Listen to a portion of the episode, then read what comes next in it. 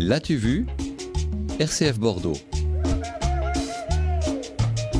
Notre chronique BD, Clairville Cosic, et c'est aujourd'hui une plongée dans un atelier d'artistes. C'est ça, du bleu, du rouge et du jaune. À ces couleurs primaires s'ajoutent de grands aplats de blanc et des lignes noires, horizontales et verticales, qui forment une structure géométrique. Vous avez peut-être reconnu le style si particulier de Mondrian. Alors on ne le rencontre pas dans son atelier, mais d'abord à la plage. L'album s'ouvre sur une scène de tir, mêlant les embruns et le cri des mouettes au bang du pistolet.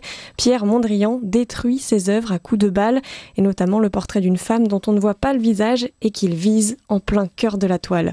On avance ensuite dans le temps pour arriver à Paris en 1920, où l'on découvre l'univers de Mondrian. Il passe ses journées à peindre, achète une toile par semaine, vit très chichement dans son atelier, mange peu et s'offre parfois du réconfort en allant rendre visite aux filles du faubourg. On découvre aussi la personnalité de ce peintre hollandais, très ambivalente, à la fois introverti, pas très joyeux, austère même, il ne sourit jamais, et de l'autre le fan de jazz, de boogie woogie.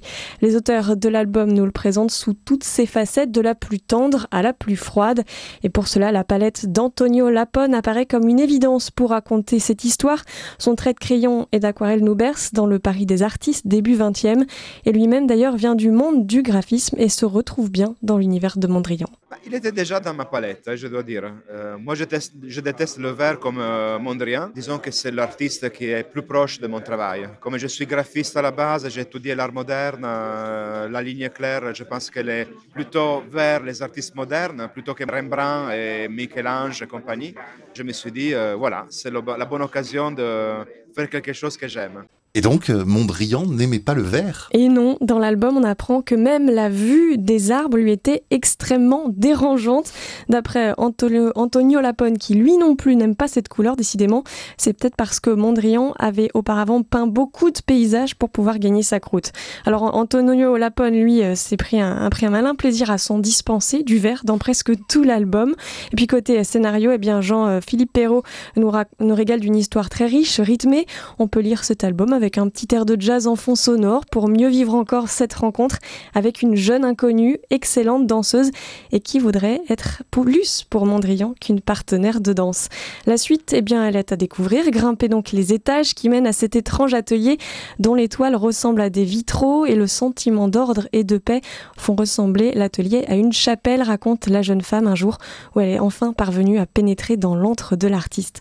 Une jolie histoire de rencontre dont le scénario est né d'une coïncidence Antonio Lapone et Jean-Philippe Perrault avaient tous les deux le même objet. Glénat avait sorti le projet euh, Les Grands Peintres et dans la liste on a vu que Mondrian était là et on s'est dit on peut travailler sur la fleur. Et j'ai dit quelle fleur?